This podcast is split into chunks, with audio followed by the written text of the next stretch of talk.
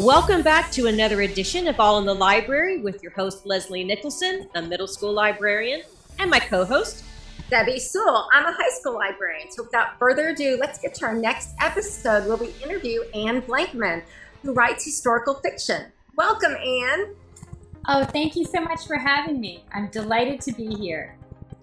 We, um, I found you, and I'm so excited. So I, we, we put your book Blackbird Girls on our district uh, Battle of the Books list, and the kids love it. They love it, um, and it kind of came to us, I think, just uh, because you have gotten on some on some award lists, and people are really noticing, um, you know, the Blackbird Girls, and you know, we're having a lot of trouble in our middle grades by find you know finding things that are appropriate and age appropriate for them, and so you know, I really appreciate the content that you're putting out there for them and that it still stays in that, you know, age range that makes it okay for them to read. A lot of people push the envelope. Yes. well, thank you so much for saying that. I do think that my background, um, I'm actually a former middle school librarian myself. oh, cool. So, yeah, so I. Thumbs um, up. So I know, so we love librarians here, of course, and of course, therefore, um, because I had worked with middle schoolers for for so long, I really understand where they are developmentally. It's a it's an exciting time. Those middle school years. It's a time of great transformation, but they're they're not adults yet, and I, I think we need to write stories for them that reach them where they are at that point in their lives. And so when I was writing the Blackbird Girls, this was something that my editor and I talked about quite a, quite a, a great deal actually during the revision process is how do you convey the, the horrors of the Chernobyl nuclear hmm. disaster without going too far? How do you let the readers, you know, our young readers know what this experience really was like for our main characters without it being too graphic or too in your face? And so that was a really delicate balancing act that I tried to maintain throughout the whole book is that made sure that the language, that the imagery, that the themes, that all of that were I hate to use the word appropriate because I think I that, word is- has a it's got a loaded meaning now. But I Mhm. wanted to make sure that what I was covering in the book was really what was best and what was going to work best for our young readers because they're not adults yet, but they're not little kids either. They're in this sort of strange in between Mhm. worlds that I think all of us remember being in so well, where you're not, you know, you're a big kid, but you're not, you're not quite a grown up yet. And so I wanted to make sure when I was writing my book that I really respected where my readers are in their lives. And I think that children's authors, we not only love children, but we respect them. And so we don't want to hide the truth, we don't want to gloss over things in our books, but we also want to make sure that we are being responsible when we're writing for young people. I appreciate thought, that. um, I know. I thought when reading it, you cover some very gritty topics, not just about the nuclear, but you know, family dynamics and abuse and different things in the book. But you handled it so, so well. But I also think it, it would transcend to, I'm a high school librarian, to the high school realm. And I read your other book, Prisoner of Night and Fog, and I definitely think, would that be more for, say, YA? Yes. So my, my first three books, um, Prisoner of Night and Fog, Conspiracy of Blood and Smoke, and Traitor Angels, are very much for the YA crowd. And then when I came up with the idea for the Blackbird Girls, it felt very natural for this story to be middle grade. And I'm so glad that I followed my instincts and decided that this would be better for a younger audience. Although I say that, and it's funny because I've heard from, you know, people, readers as young as nine years old and readers as old as 90 who have read this book and have connected with it. So um, I think that, you know, when we say children's literature, yes, it might be geared for children, but really it's, it's meant for everyone. Agreed. Well, you know, it's interesting because I uh, my co-librarian and I, we put up all the books that we read over the years. We put up a little. Um, I took this off my wall because I just finished this one, Blackbird Girls. I read at a different time, and one of my students came up to me yesterday. In fact, he said, "Oh my gosh, I read that book and it was so good." Because they Oh. probably, you know, we don't have Blackbird Girls in our library due to the fact that it's middle grades. But I think I'm going to get it because I really think it transcends. I think it could. I think there are some kids who really like historical fiction. Yes, Um, Yeah, they do. absolutely. Tell us how Picking it up. you got started writing historical fiction because all your books. They are, and I and every time I finish a historical um, manuscript, I tell myself the next one is going to be a fantasy where I can make everything up, and then it never turns out that way. I just have this absolute love affair with historical fiction, and you're gonna laugh, but I think it actually started when I was a little girl, and I. Do you remember American Girl dolls? Oh yeah. Oh, I love them. I love I be I was wild about American Girl dolls when I was a kid. And it really playing with the dolls and reading the books really opened up my eyes to the fact that there was this whole fabulous history, this whole world that had gone on before I had even existed. And it was sort of, you know, it was kind of a revelation when you're a little kid that, oh, there, you know, things existed before I did. But um, it really, really began for me though in seventh grade when I read The Diary of Anne Frank in my English class.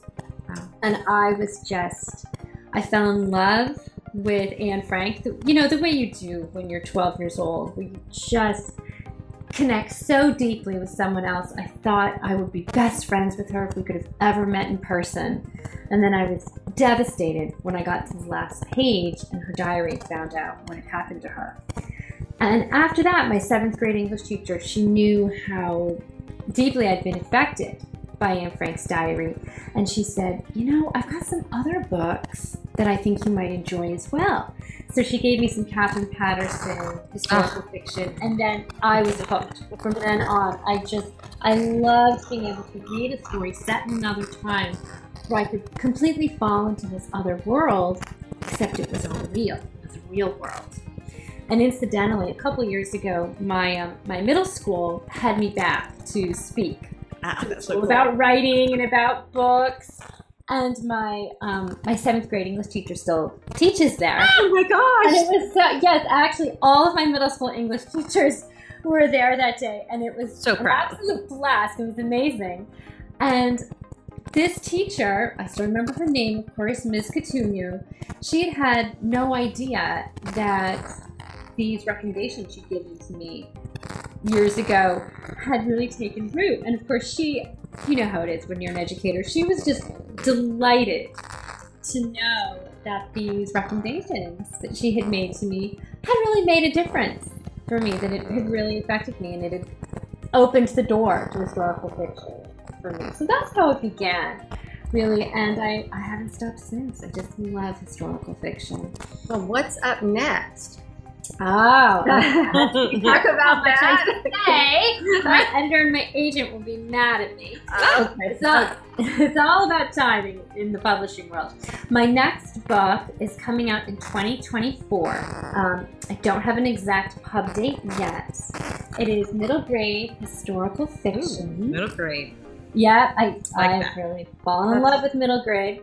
And it is about a 12 year old girl at the very beginning of World War One who is desperate to get home to Germany from the United States. So she and her dad, using false identity papers to get out of America where they had been visiting relatives, they board the ill fated Lusitania Oh, luxury ocean liner, which of course gets torpedoed by the Germans. Mm, so you'll have to wait to see what happens. I love happens that. to her. It's called The Enemy's, well, the working title right now is The Enemy's Daughter. So look out for that in 2024. oh wow! That um, your books remind me of Ruta Sepetys. Yeah. Oh, I have You heard love that, her? and That is quite a compliment. Thank you so much. Yes. Yes, I was thinking about that because I I love her books and yours are beautifully written. Beautifully written. Thank you. Thank Tell you. us about because um, you know this is historical and it has a lot of things to do with the Holocaust and World Wars and um, tell us, does that come from your background or your family, or where did you get the inspiration for those topics? Sure. Well, this is so. I'll, I'll tell you something very funny. Um, all right. I'm not going to give out too much information, but there's there are basically two um, different pers- time frames that are going on in the Blackbird Girls. Yeah. There's the Chernobyl disaster in 1986, and then there is a Jewish girl who is escaping from the encroaching German army and is fleeing across Russia on foot in 1941. So it was not until after I finished the book that I found out that there were, um, I found at least three Blankmans that I'm distantly related to who did the same thing in 1941. Um, I get chills just thinking about it. I oh my gosh! And this was copies- after you wrote. this was after I wrote the book. I did not realize I was actually uh, hooking into my own family history, and I wonder if maybe there was some some part of me that somehow sensed it. I don't know, but I found their um, refugee cards. They had escaped from Kiev, Ukraine, and got all the way to Tashkent, Uzbekistan, which of course happens in the Blackbird Girl. Yeah, yeah. But the reason why I wrote the book The Blackbird Girls the way I did is really I was inspired by the experiences of one of my best friends growing up. Um, on my very first day of high school in upstate New York, I met a new classmate whose name was Victoria. And it was the first day of school, so you know, teachers always assign assigned you um, alphabetical seating charts and our last names are Belfer and Blankman. So we ended up sitting next to each other in several classes. And she was one of those girls that as soon as I met her, I thought, I want to get to know her better. She was so funny. She's so smart. She's the fastest talker I've ever met. And I'm that's really saying something. And it was really amazing. She was such a fast witty talker because she had only recently learned English. Um, a synagogue in my hometown had sponsored her family and several other families um, to come and settle in New York after the Soviet Union fell apart and collapsed. And so there were several, um, you know, Russian Jewish families in my hometown who had moved there. And so after I got to know Victoria better, she and I don't want to launch into a whole long story because I know we have a time frame here. But after I got to know Victoria better, she um, confided in me that she had actually survived Chernobyl.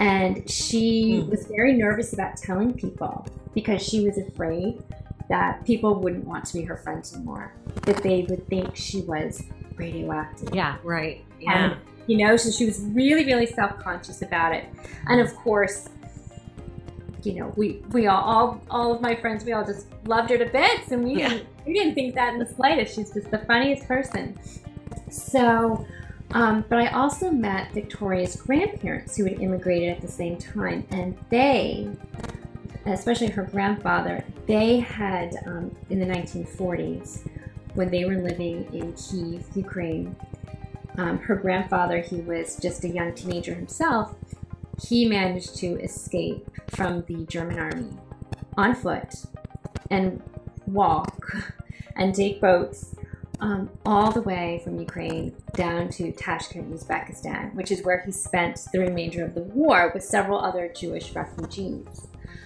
And then um, after the war ended, he managed to took him several months make his way back up to his hometown in Ukraine, which was where the majority of his family had stayed. And when he got back home, he learned that most of his family had been murdered in the Babi Yar massacre, which is when, um, shortly after Kiev was conquered by the Germans, the Germans rounded up. It's, estimates vary. Some people say about 30,000 Jews um, lined them up in a ravine outside the city and shot them and then buried them. And so that is what happened to my friend's grandfather's Oh, family. And um, so after these, they shared these stories with me.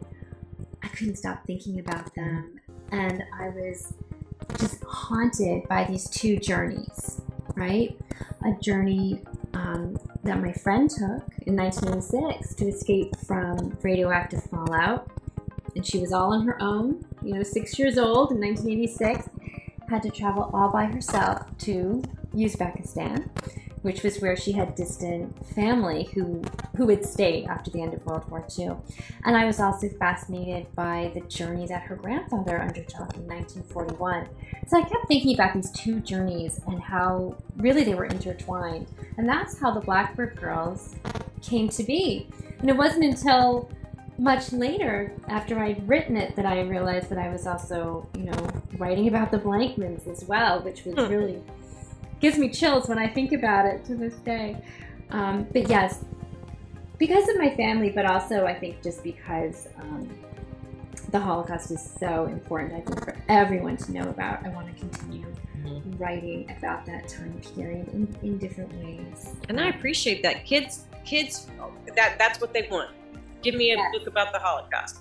I mean, they just find it fascinating that that is a part of our history, you know. So and a recent part of our history. Yeah. Yeah, yeah exactly. It's it's shocking Absolutely. to know that it happened so recently. No. Can you um, tell our audience the significance of the title of your book, The Blackbird Girls? Absolutely. Okay. so, The Blackbird Girls, um, I always knew that I wanted the title to refer to the friendship between the main characters because these these two main characters, Oksana and Valentina, do not like each other at all. In fact, they hate each other in the beginning of the book. They have to work very, very hard to earn their friendship, is how I like to put it. So, um, we learn the significance of the title later on in the book when we discover that blackbirds um, in you know Russian folklore, they're sort of a symbol of eternity because blackbirds can do can sort of do anything. They can walk on the ground, they can fly in the sky, they can even swim across the surface of a pond. And so the girls decide that their friendship is going to be like that. It's going to la- it could last anywhere in the world and it's going to last forever. And so that is really what what the title is about. It's a celebration of female friendship, which I think is frankly so important for girls. Oh, that really resonated with me, so I'm glad you shared that. I know. Thank you for asking. It's funny, in other countries where the book has been published, the Blackbird Girls, that title does not translate into other languages. So, uh, like in the Czech Republic, they changed the title to Chernobyl Girls, which, you know, I mean, because yeah. they immediately wanted to tie it into the nuclear disaster. Um, in Italy, they changed it to Blackbird, the colors of the sky, which actually never, it's not even a phrase that's in the book, but they, um, they just felt that would work really well in their language and in their market. And then. Well, they are very fascinated with the colors from the nuclear. Yeah. It doesn't look like normal smoke. So that, I think that might work. I think that's where they were coming from with it, because because after the nuclear disaster, right, the sky is red and the smoke is this bizarre sort of purplish blue color. Hmm. Very I thought it was really interesting about all the different people that have been affected with the radiation and how some of them are okay, and then you know how you explained all of that. That was very interesting. Well, and and to me, it, it frankly you know, still boggles my mind all these years later that some people were completely fine mm-hmm. and other people were affected. My my friend Victoria, she was evacuated after a few days and she's been fine, but her parents weren't evacuated and her dad is still doing just fine. Her grandparents are in their 90s and you know, hale and hearty. But her grandma, but her mother did die uh, of leukemia. She started getting sick when we were in high school and then passed away shortly after um, we were in college, after we graduated from college. So there, there seems to be no rhyme or reason. Yeah, you it. think, from my perspective, you think we, what we hear over here is that everybody mm-hmm. was horribly affected. But it, from what your book shows, it wasn't like. Yes. It was still a horrible thing, but I, I was surprised about that.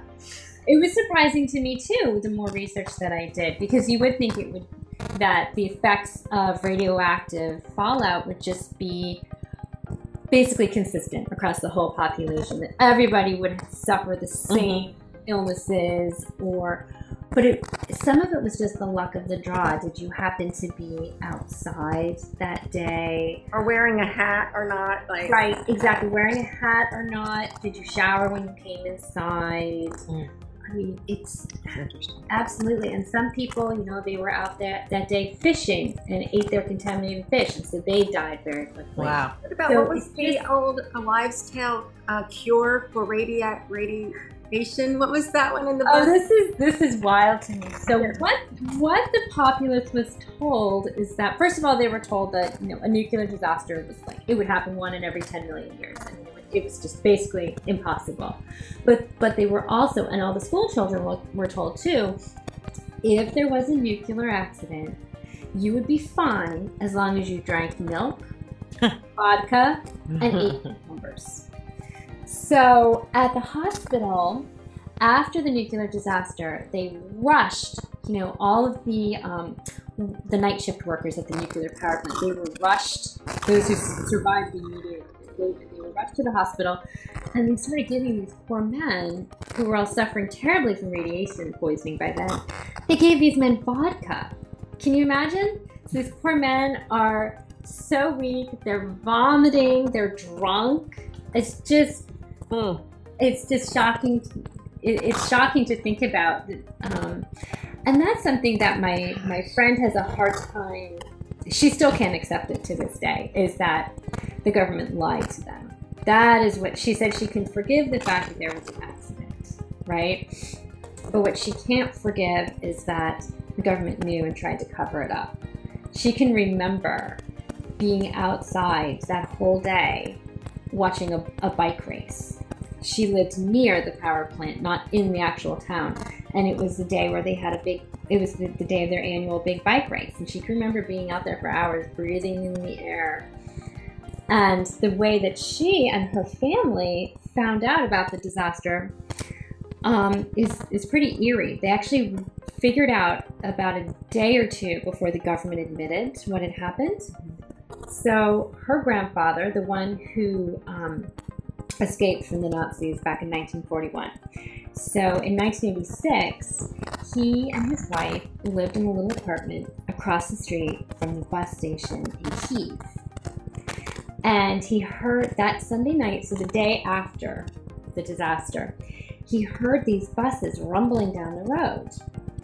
And he thought, well, this, because, you know, he lived across the bus station, he knew the bus schedule, and he thought, well, that's not right. There aren't supposed to be any buses coming in right now. So he looked out the window and he saw all these people getting off the buses and kind of milling around, not knowing where to go. And then these workers in overalls came out and they started hosing down the buses.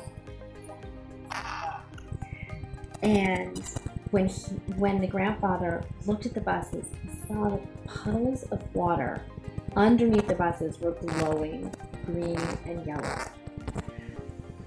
And he did not know what that meant. He did not know that it meant that the the um, workers had just washed all this radioactive dust off, off the buses.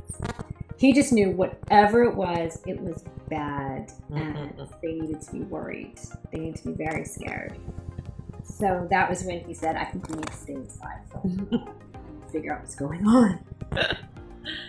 Well, that I it- it's just so fascinating, and and I am just so grateful for you for for putting this out for us. And like I said, our kids are loving the book, and um, so we were we were, we were very honored to have it on our list this year. We had 15 books, um, and they you know I can't keep it on my shelf for my kids that are doing Battle of the Books. So um, in our district, it's a it's on a middle grade list, and all of our middle grades um, camp- campuses are participating. So it's it's getting around a lot. So Oh, that's fabulous to hear. I'm so glad they're enjoying it, and it's such an honor to be, you know, on the Battle of the Books list. We are glad to have you. Um, well, I'll tell you what. Before we we leave, we'd love to uh, let the listeners get to know you a little bit more. So Debbie, I think, has some questions she'd love to ask you, and just be honest with us. Give us your first thought on it. okay, sounds great. Okay, here's some. These are just would you rather? Would you rather have a friend who loses your books or one who dog's ear? Dog ears them.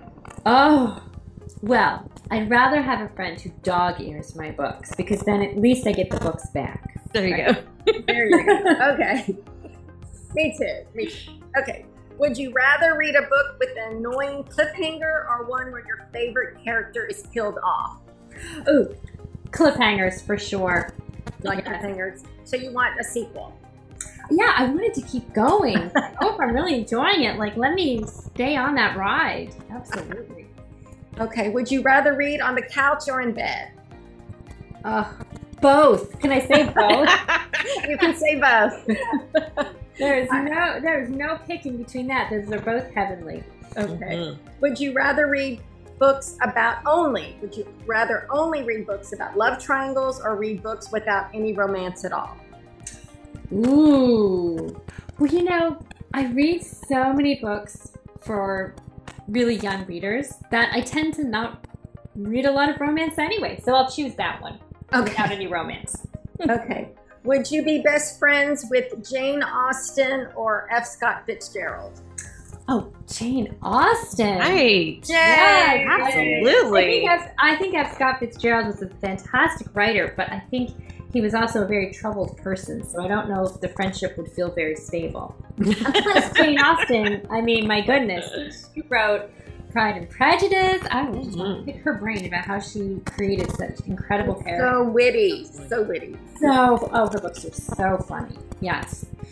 Okay. Would you rather meet Shakespeare or Edgar Allan Poe? Oh, these are hard. These are really hard.